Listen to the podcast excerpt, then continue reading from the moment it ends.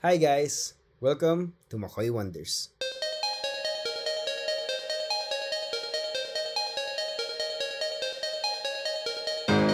Ayun, hi everyone and welcome again to Makoy Wonders. And um, I know it's been a long time since naglabas tayo ng episode but um, we've been busy and we've been um, doing a lot of things. Pero ngayon we're back on our 17th episode. And um, right now I feel very honored kasi um, pinaunlakan tayo ng guest natin to, for today. So without further ado, let me introduce my guest for today, um, Director James Jimenez of Comelec. Hello, sir. Okay.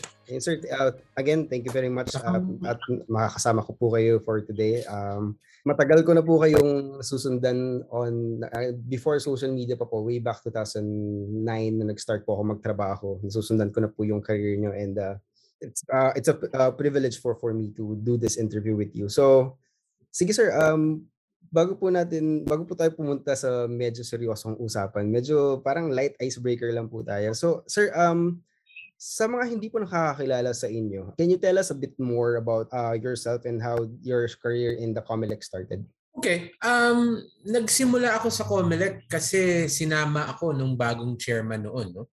That was in 2000. In 2000. Kaso yung chairman na kasama ko noon ay hindi siya na-confirm. So natanggal, so umalis siya. Umalis din ako, no? Umalis din ako. And then in 2004 pinabalik ako nung chairman at that time, si Chairman Ben Abalos. And in 2007, ginawa akong tagapagsalita ng COMELEC. Before that, before all of that, COMELEC chairman ako sa UST kung saan ako nag-aaral. So parang the transition was very smooth, no? Uh, familiar sa akin yung yung mundo ng ng uh, ng election administration. Kaya nung nagkaroon ako ng pagkakataon sumali sa COMELEC, eh I grabbed the opportunity. And then nung, nung 2007 naman nung ginawa akong ano, tagapagsalita ng COMELEC, eh well, madaldal naman ako eh. So so okay lang? Um, although to be honest at the time hindi namin ini-expect na aabot sa ganito no? Um, as you as you probably can tell lahat ng mga spokesman ng ng mga iba't ibang agencies parang palitaw yan ano? Magkakaroon tapos mawawala magkakaroon tapos mag usually nagbabago. And I've been the spokesperson since 2007 that makes me the longest continuously serving spokesperson no? so medyo yun that's that sort of blows my mind So, sir, nung nag-aaral kayo sa US uh, sa, sa UST when um way back when talaga nasa way back when talaga nasa as in, nasa pipeline niyo na po ba? And I think this is the uh, path for me. I will pursue this until ito na nga po tayo many years later. I wasn't sure exactly kung anong hahabulin kong career path. Um, I knew it was going to be public service. That that was very certain. Um, at that time, I was sort of hoping that I would enter the foreign service. No, I, I wanted to be a, a diplomat. Um, pero yun na ano na ako na naipasok ako sa Comelec and nagkataon at that time nagsisimula pa lang talaga yung automation. So medyo in-embrace ko yung automation at hindi ko na siya nabitawan kasi well at that time kasi there was a huge communications challenge eh, di ba? Kailangan mong ituro sa publiko, kailangan tanggapin ng publiko isang napakabagong teknolohiya. So, for me, that was very challenging at the time. Kaya, yun, hindi ko iniwan.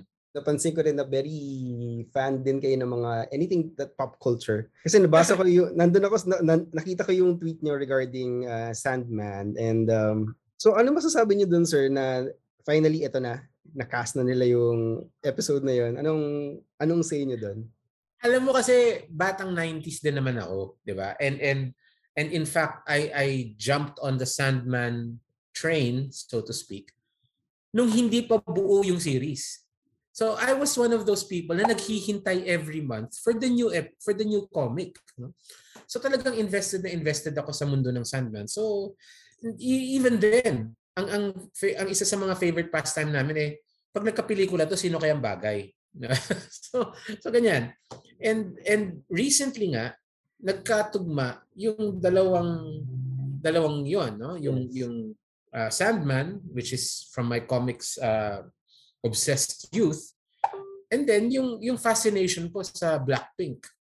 Eh si Lisa Manoban She has this picture where she looks like a guy, right? I mean, Yeah. she's dressed like a guy. So, bagay na bagay siya sa isang character sa Sandman mythos, si si Desire. Yes. Yun, kaya, kaya nag, nag, nagsama sila doon sa isang tweet na yon. Um, so yeah, uh, pop culture is, is, is I think awesome, no? Uh, parang ano yan eh, parang in my line of work, communications. Uh, malaking bagay kung fluent ka sa pop culture kasi yung kausap mo nakaka-relate kung kung ganun ang ang ang tema at lang lengguwahe na gagamitin. Tapos ito pa sir, ah, uh, idagdag ko lang doon sa Twitter post niyo from the past. Nakita ko yung picture niyo uh, regarding that uh, fast food um, na release nung isang K-pop na, uh, boy band. So, tinago niyo ba yun, sir? Katulad ng ibang fans? Hindi. Hindi. Kasi, sorry ha, baka, baka kuyugin ka, pero I'm a bigger Blackpink fan than a BTS fan. Okay? Ang BTS ang ang ang sa family ko no, yung yung pamangkin kong batang babae. Siya yung BTS fan and so I I basically got that for her. Napicturean ko lang, no. Ah uh, kung may kung may Blackpink na pagkain yun. Actually I do have I, I do have, oh, hold on, hold on. Go sir. See? I'm in my office, right? And and I do have this. So, can you see that? There you go. Sa mga Oo. nakik- sa mga nakikinig sa atin right now, ang pinapakita tayo ni Sir James ng dalawang soft drinks can na may Blackpink guys. GC. Diba? So, so yan ang tinatago ko. It's in my office and it's part of my collection. So, there you go.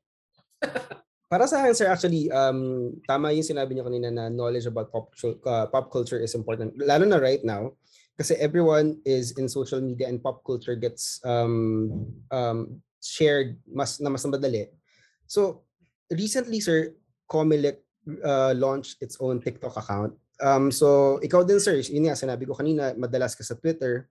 So, paano ba naka, uh, naka-affect yung advent ng social media with how uh, we do elections right now? Malaking bagay ang, ang social media, no?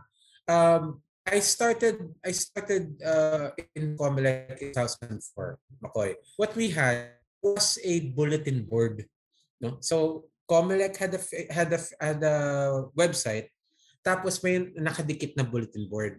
Yung bulletin board na yon, punong-puno ng comments. It got so bad that the person who was in charge of it before I came along, sumuko. Sumuko na. 'Di ba? Parang ah, ang gulo na, ang ang ingay na ng mga tao, bastusan na yung mga pagsasalita and they gave up. But I didn't. Because I realized yun yung wave ng future, no? Yung ang wave ng future is interactivity. You do have to talk to clients. Kaya nung nung, nung sumabog yung yung social media, I knew instinctively na that's where I wanted to take the Comelec. So, as soon as I could, I opened the Facebook account for Comelec. I opened Twitter account for Comelec. At the same time that I opened a Facebook account and a Twitter account for myself. So sabay kong dinevelop yan. Right? Um, and then, at some point, yung, yung Comelec na Twitter account at, at Comelec na Facebook account, binigyan ko ng admin. Kasi, again, it got to the point na punong-puno na siya ng activity. Hindi ko na siya ma-handle.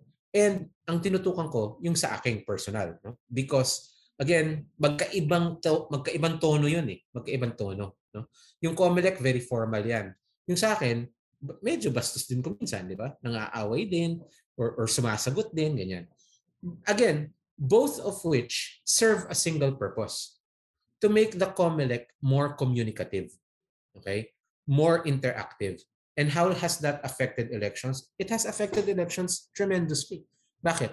Because now people feel empowered to complain. No? People feel empowered to tell us what they think. Tingnan mo yung extension ng voter registration. Oh, voter registration, in the past, Comelec would have said no, and that would have been the end of it. Pero with social, nakikinig tayo, we're listening to what people say, we feel the impact of their outrage, and we feel the impact of their desire. And so, we respond. Di ba?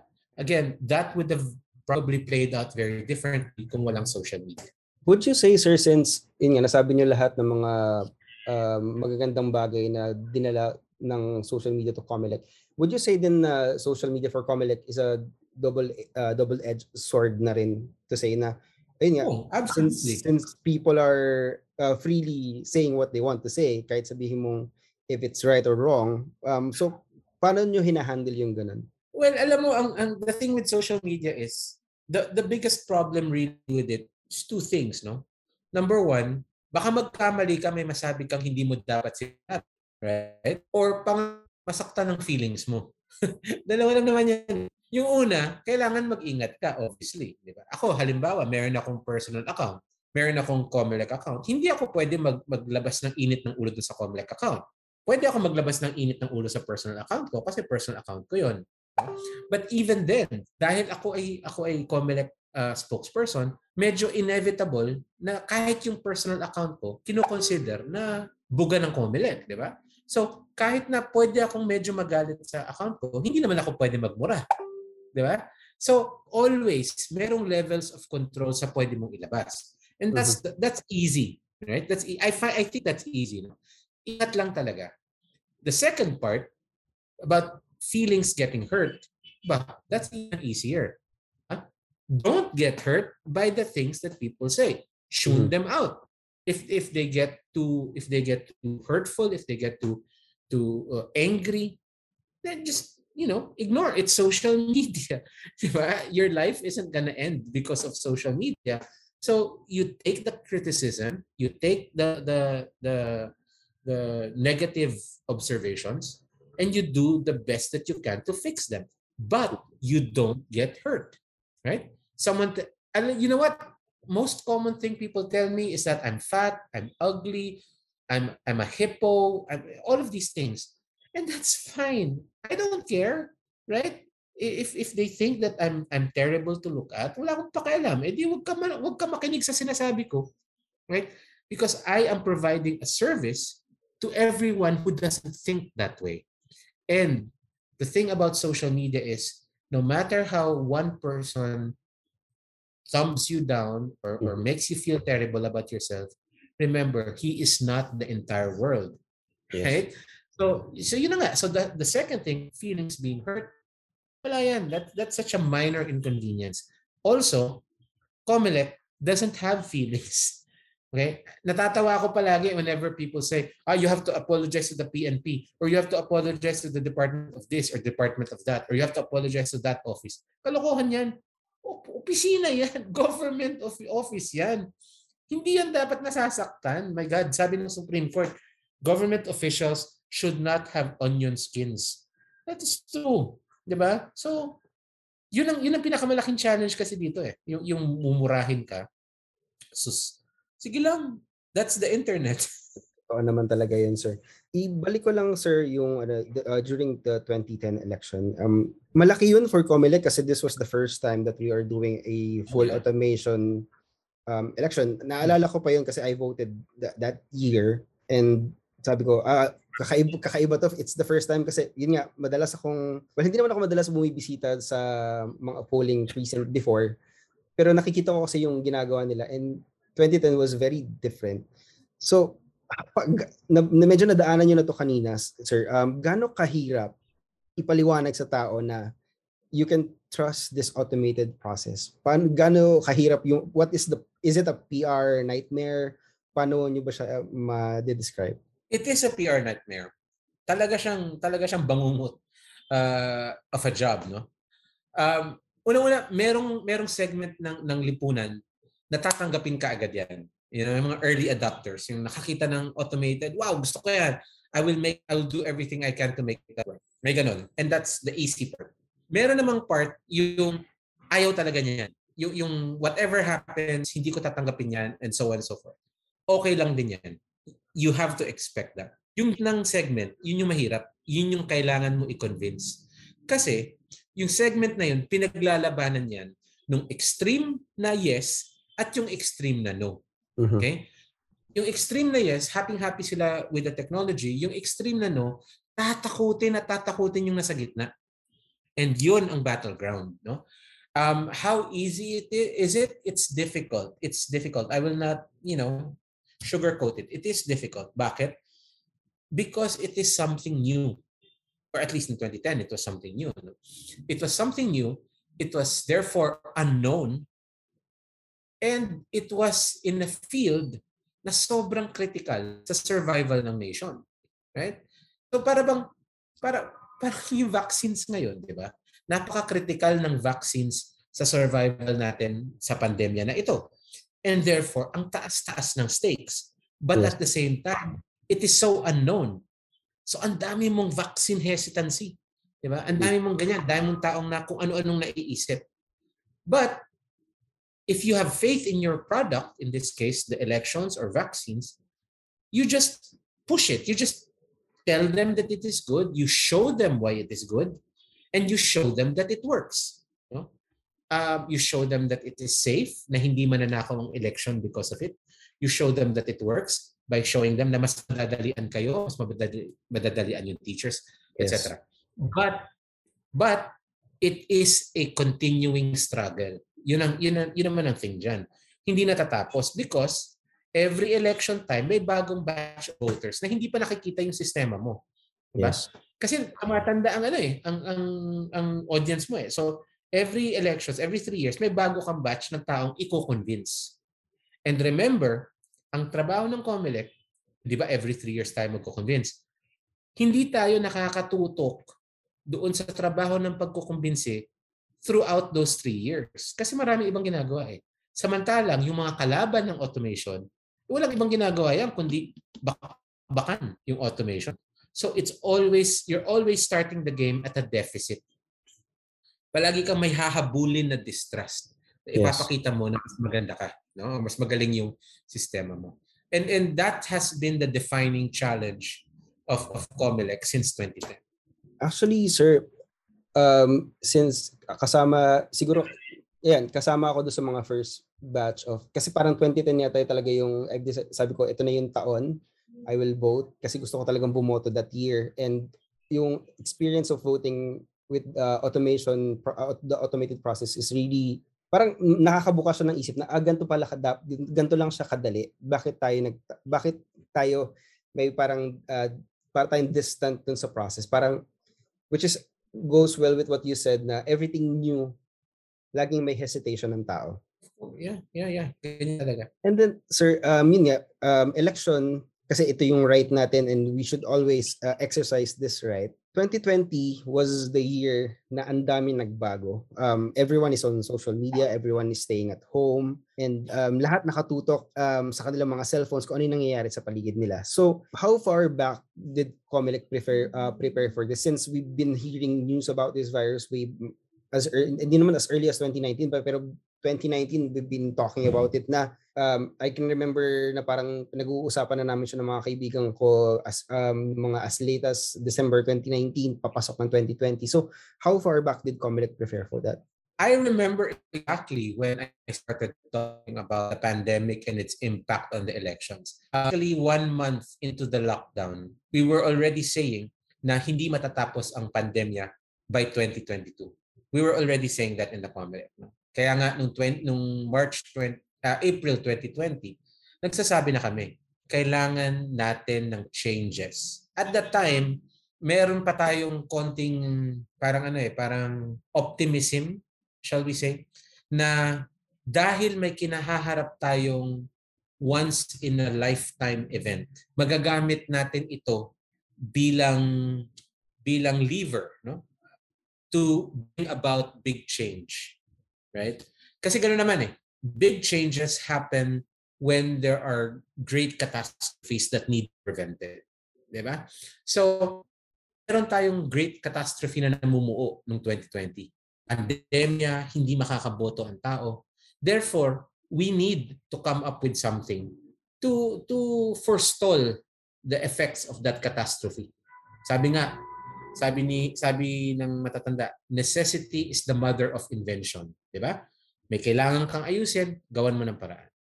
And so we thought, no? Uh, there was this optimism that we would be able to change things. Unfortunately, unfortunately, uh, the COMELEC has to work through Congress. It has to work through laws. And as you saw during the pandemic, medyo iba ang hmm. focus ng kongreso natin. No? Kung ano no kung ano no pinagagawa ng kongreso natin. Yeah. Uh, and very little attention was actually given to alternative means of voting that we were at the time proposing. Kaya ayun, wala masyadong nangyari. Nagkaroon ng nagkaroon ng ilang changes, but if I'm being brutally frank about it, not enough. No? Not enough. On the upside, it's a weird upside, but obviously hindi pa matatapos ang pandemya, right? So we will have a chance to try again. But see, the thing is, ito yung presidential elections eh. Dapat dito sana tayo bumuhos ng lahat ng bago na mm-hmm. pwede natin gawin para makaboto ang tao. Unfortunately, again, like I said, COMELEC has to work through laws, Congress, therefore, and without laws to, to make things happen, hindi natin magagawa. Example, gusto namin, gusto namin um, voting by mail. Obviously, di ba? Ang ganda niyan. Hindi ka nalalabas. Hihintayin mo na lang yung, yung balota mo sa, sa post office, ganyan-ganyan. But it needs a law to make it, to authorize it. Walang batas na gano'n. Pangalawa, kailangan ng, ng working post office. Eh, parang hindi na ata gumagana yung mail natin eh, di ba? Pangalawa, sabi natin, online voting. Again, walang authority in the law to do online voting. So what we did was, pinush namin yung online voting, pero for overseas voters. Yun, medyo nagkaroon tayo ng konting traction doon. So, meron tayo ngayong meron tayong pinag-aaralan ng mga pilot test no, ng online voting. Tapos sabi namin, early voting, gawin natin yan para hindi tayo nagsisiksikan on election day. Yun, at least, nagkaroon ng bill sa Congress. Uh, nagkaroon ng bill sa Congress and hinihintay natin kung papasa. But then again, yun na nga, hihintayin pa natin kung papasa. So uh, again, it, it is a little frustrating uh, for sure. Um, but if you think about it in the long game, aba, you have more time to do these things, no? And, and it's important that that you keep on trying. Actually, no sir, parang well, magandang example yun ng uh, na nangyari yung election ng well, the US election happened during uh, the pandemic. Parang hindi rin yata siya para palang nakaganda or nakatulong sa ating COMELEC. Kasi people ginawa nila tong parang sports event, di ba? No, sir? Kasi parang nak- nakatutok sila, pinapanood nila nangyayari. Kaya technically speaking, it's not, uh, wala naman, mas, hindi naman sobrang laki yung impact. May impact, pero hindi sobrang laki. Pero dito kasi nagka-idea ang tao na parang, ah, mail-in voting, nag-work sa kanila, bakit hindi rin dito? Tapos, or yun nga, ba- bakit hindi nila natin gawin yung ginagawa nila? Ang hindi nila pala alam, yun nga is, the COMELEC itself has to work with the Congress din. Kasi akala nila ganun-ganun lang siya. Eh. Parang isang pitik lang, oh, pwede na yung mail-in voting na yan. Ay, kaso hindi. Ayun, sir. Tapos, ito may kwento ko lang, sir. Um, yun nga, nabanggit ko kanina, madalas akong um, sumasam, um, naka, nakaka-experience ng elections. Kasi my mom is a public school teacher and um, she turned 60 last year. And ang um, yun nga, until ngayon, nagtuturo pa rin siya. Since sabi na nga, pandemic naman, sa bahay lang naman tayo, we're doing modules and stuff. So why, why quit now? And para sa akin, remembering all, all those uh, late nights, uh, lalo na hinihintay ko yung mom ko na makaway from the elections, um, sila yung bayani para sa akin ng election eh. Uh, more than the people who are um, safeguarding the election. Parang sila eh. So, sir, ano yung maipapangako ni COMELEC? Or paano ba natin paano aalagaan ni Comelec yung mga public yung mga teachers natin na sasabak this coming 2022 election? Alam mo, I'm glad you you you told me that, no? And then isang isang matinding pagpupugay sa mama mo. Um, isang malaking bagay yan na, na we have public school teachers to help us. And in fact, ang public school teachers ang isa sa pinakamalaking benepisyaryo ng automated elections. Kasi kung matatandaan mo dati, magsisimula sila ng trabaho ng madaling araw before election day, matatapos sila three weeks later. Di ba? And hindi lang yan. Hindi lang yan. Pagkatapos ng election, sila pa yung aawayin ng natalo. Sila pa yung kakasuhan. Di ba? But with automation, nawala lahat yung burden na yan. With automation, tapos ang bilangan within the same day, and then hindi sila hindi hindi sila at fault, right? So hindi sila kinakasuhan. Ang kinakasuhan yung makina. Ha? Which is fine. Kaya ng makina yan. Kaya ng Comelec. So, yung, yung, yung protection na yan, yan ang ipinaglalaban namin. Kaya ayaw naming bumalik sa hybrid. Kasi yung sinasabi nilang hybrid elections, babalik mo na naman sa teacher yung burden ng pagbibilang. And kung nasa teacher na naman ang burden ng pagpabilang, nasa teacher na naman ang pressure. Kasi siya yung nagbibilang, siya yung tatakutin. Di ba? Mm-hmm. Siya yung tututukan ng baril, siya yung aabutan ng pera, siya yung, siya yung sisigawan, siya yung aawayin. So ayaw nating bumalik tayo dyan sa punto na yan. Kaya nga, yun pinaglalaban namin. Pangalawa, isa kami sa mga sumuporta dun sa Election Service Reform Act o ESRA. No? Yung ESRA, dati kasi ang mga teacher, walang choice. Hindi voluntary ang kanilang service. Talagang mamanduhan sila ng DepEd. Ngayon, voluntary na. So that, kung ayaw ng guro, ayaw, natakot na siya or, or ayaw niya lang, okay lang yan. Hindi siya hindi siya oobligahin. Pangatlo, yung ESRA na yan, merong mandated na increase every elections. So dati stagnant ang bayad nila. Parang parang for three or four elections hindi na umusad yung bayad sa kanila ng 4,000. Kahit na wala nang kwenta yung 4,000 dahil sa rising cost of living.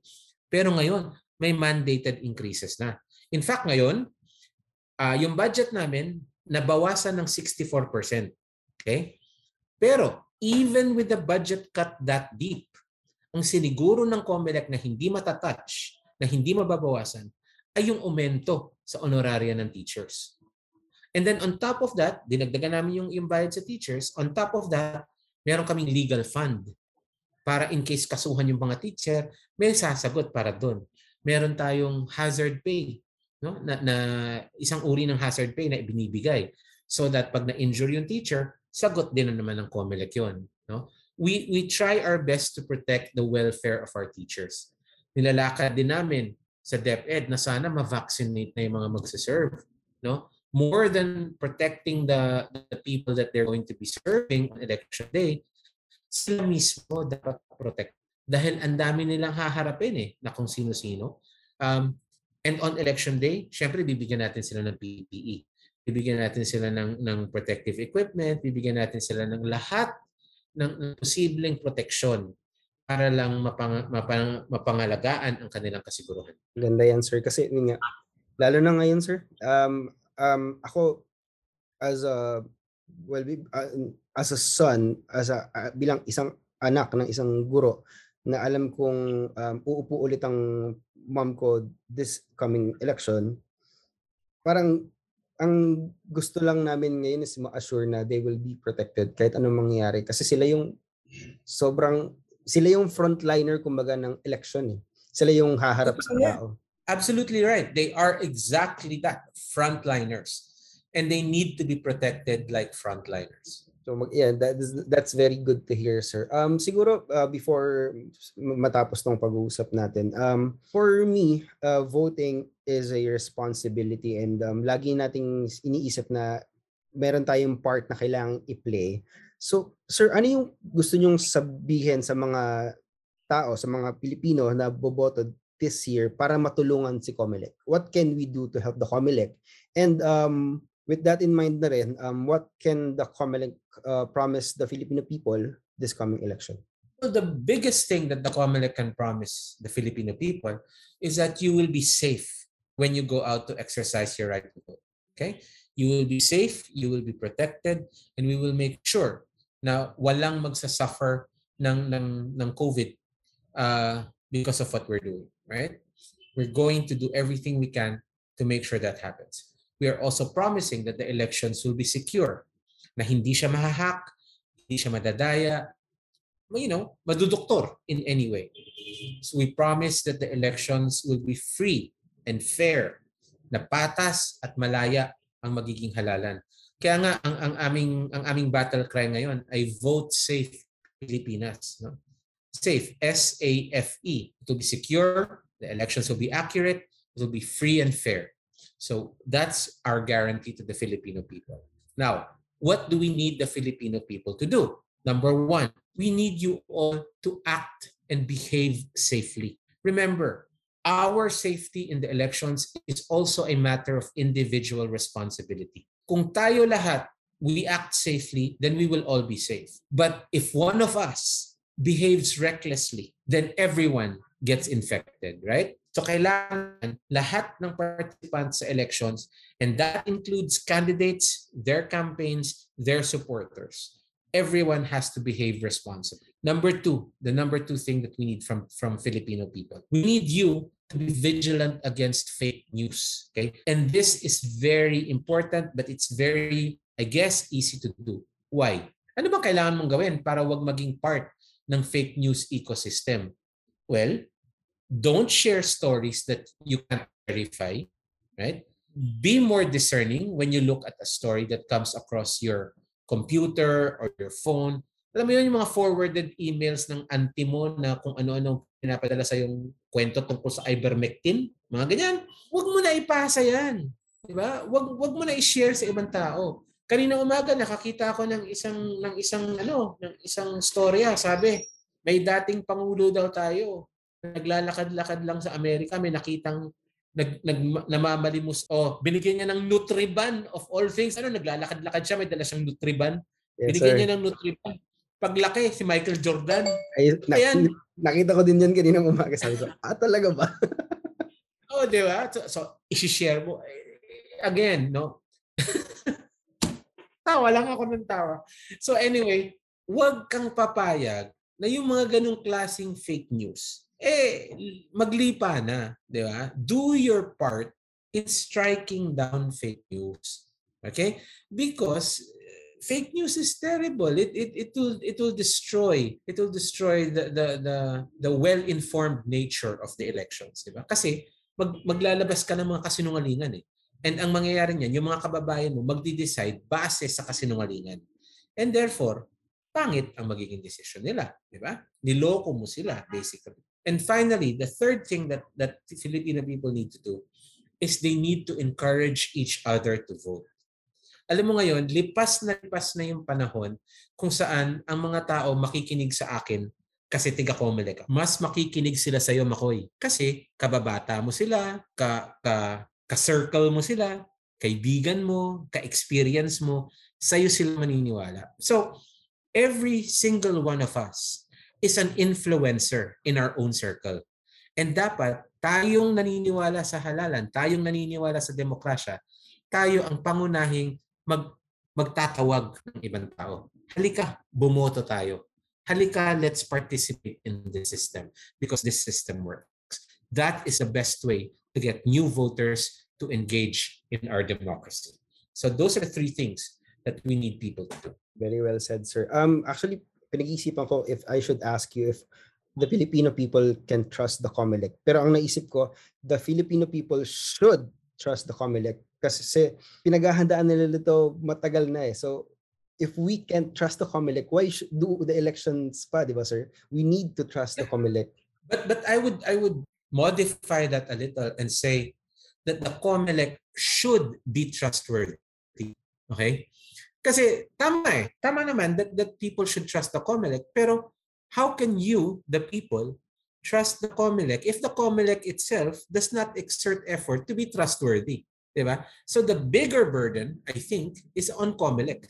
If we say that people should trust the COMELEC, aba, more important than that, the COMELEC should be trustworthy. And we are aware of that burden. No? Alam namin yung burden na yan. Kaya nga, hindi mo man napapansin, parang lahat na lang ng social media, sinalakay na namin. Pati TikTok. Kalalabas ko lang ng tatlong bagong TikTok. Yes, I mean, I mean so I mean, it's like, I mean, sure, we're not dancing or anything, but uh, you know, we are trying to reach out um, to all the people who will listen uh, all the time. So again, this goes to the need for the COMELEC itself to be trustworthy in order for it to be trusted. Ayan. So siguro I'll end it with saying na the election um, voting is a responsibility and we should exercise this responsibility to the best of our abilities and um, we should be uh, vigilant and we should always seek truth more than anything else. Sa dami ng social media apps na nag, uh, nagsasabi ng balita, nagsasabi ng kung ano-ano, we as Filipino people should always remain vigilant. Thank you, sir, for uh, this uh, very insightful interview. Um, sobrang, yun nga nasabi ko din sa inyo kanina, I feel so honored kasi honestly speaking, guys, when I tweeted Sir James, I did not think it will work. But here we are. but here we are, we're doing this and um, I, siguro isa na rin yan sa mga pwede nyong pag-isipan na if you want something to happen, just Kaya wag na kayo magpa ikot-ikot pa na if you want things to happen, just do it, just say it. And malay nyo naman, mangyari nga yung gusto nyo mangyari. So, with that, um, again, thank you, sir, for joining me today. And this has been um, Bokoy Wonders. And uh, I'll see you on the next episode. Thank you, guys. Bye.